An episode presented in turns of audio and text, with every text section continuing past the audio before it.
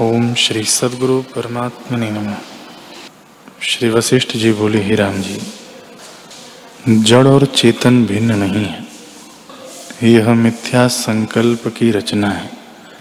जैसे बालक को परछाई में बैताल भासता है, वैसे ही सब कल्पना मन की रची हुई है।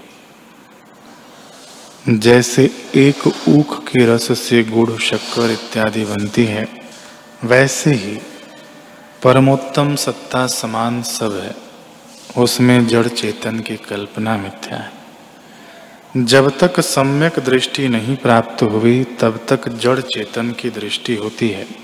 और जब यथार्थ दृष्टि प्राप्त होती है, तब सब भेद कल्पना मिट जाती है।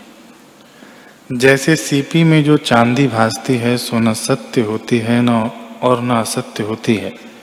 वैसे ही आत्मा में जड़ चेतन सत्य असत्य की विलक्षण कल्पना है।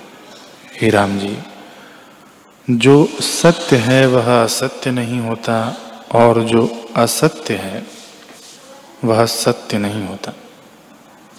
आत्मा सदा सत्य रूप और अपने आप में स्थित है।